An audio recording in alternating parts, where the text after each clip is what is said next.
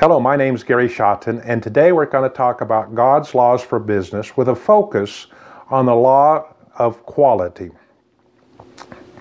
I, Ivan was a young man in his early 30s, and he was sitting outside of the Capitol building in the country of Uganda.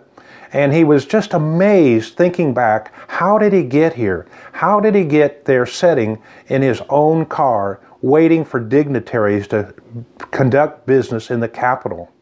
Well, he thought back, wow, when he was just a little boy, he was the oldest of a family with eight children. And he was uh, very similar to many other families. They didn't have much money, and mom needed a lot of help. And he was the oldest. He was only eight or nine years old, and right away he was always willing to help mom. Mama needed to help for various things, but one of the main things she needed to help for was to run back and forth to the store and buy the things she needed to cook the meals or to get something special. And so right away, as an early age, he was quick, he was fast, he didn't delay, and Mama could send him on an errand to go buy something. He would go get it and find what was needed, come back with the proper change, and, and be able to determine what was the best things, what the most quality things Mom wanted in the products that she he was buying. She gave him instructions, but he had some latitude to think: is this better or better price, or how to get the best use of their money. Well, this went on for months and, and months and months. And as he got a little older, he realized the neighbor, she needed, she was older. She couldn't get to the store. And she, he started being a courier for her. She would make her list and she would give her the money that was necessary to pay for the items and he would go and buy his the things for her and bring back all of the goods uh, in a good way and all of the change with a receipt and she would give him money for doing this as a task and this kept going, and another person in, engaged him. And so he had his own little business as just a, a person in his 10, 11, and 12 year old, and he was making a little bit of money.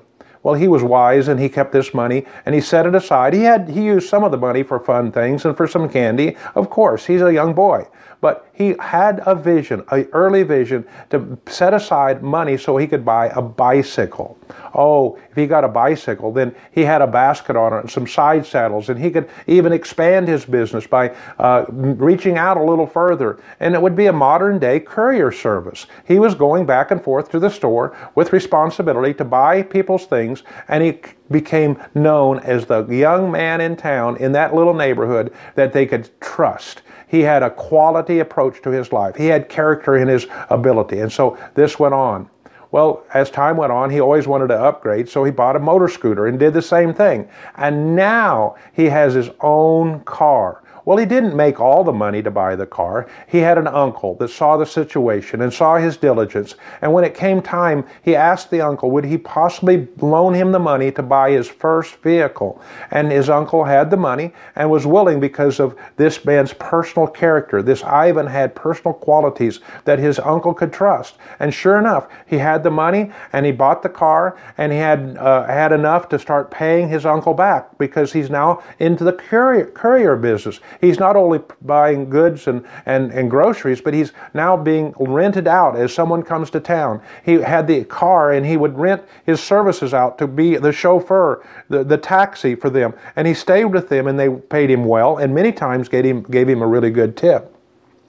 Well, when he had his car to begin with, he had an option. He saw the other people that had automobiles, and they many times tried to cram a lot of people into a regular route, like people sitting on top of each other and pack, packing in. It was too hard on the car. It would break down the car. It would break down the seats. There would be handles broken inside the car. He re- realized early on he needed to determine what his customer was. Not those customers that wanted just the cheapest ride to get it there as fast as with the least amount of money but wanted something with a little more quality or I had quality and they were willing to pay the extra. So he started seeing that there's a difference in customers. And he started going on in that route and time went on and he started that the customers expected quality in everything he was doing.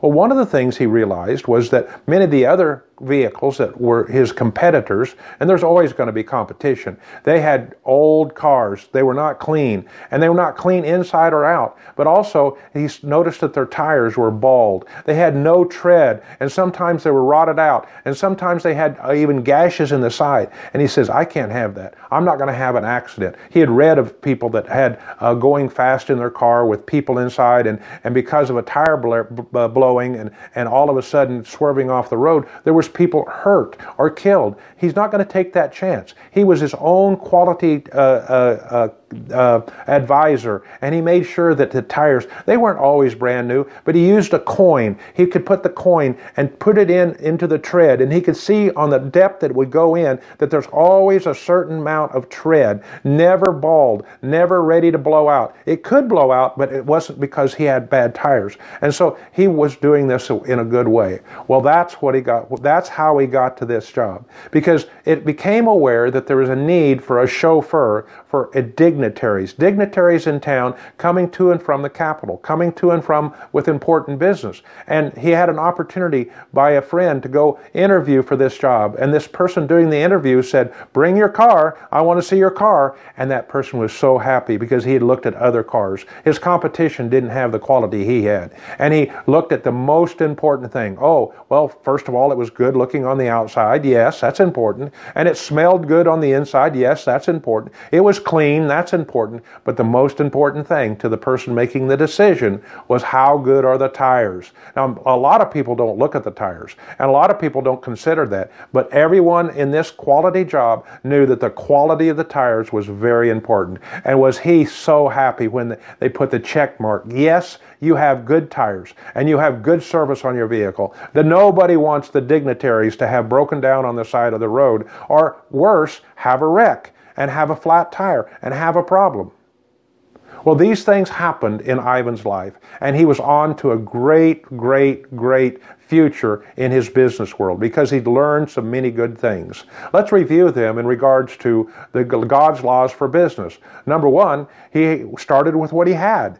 He didn't have anything but feet and shoes. I don't even know if he had shoes. He was willing to, to, to start with what he had and started down a path at what he could. He wasn't, wasn't looking for something big. And then he gained experience. As soon as he was taking goods back and forth for the customers, he was learning to interact with money and he was interacting with the store owners and he was bringing the change back. He had happy customers. And then he had to, to determine, as we talked about today, the emphasis today is on quality and excellence. Well, he learned that kind of early on because he made some mistakes. There was a few times when he didn't do the quality, he didn't do the experience that was that was best. He wasn't in excellence, and he saw the results of that. And he says, "No, I must operate with quality and excellence." And then he created his own little systems as he developed his customer development. He, as I mentioned earlier, he didn't want the customer that just paid the least, always wanted the cheapest. He wanted the customer that he could make value, added value to to the service he was providing. And then he he was he was able to grow step by step. That's very obvious. He grew step by step.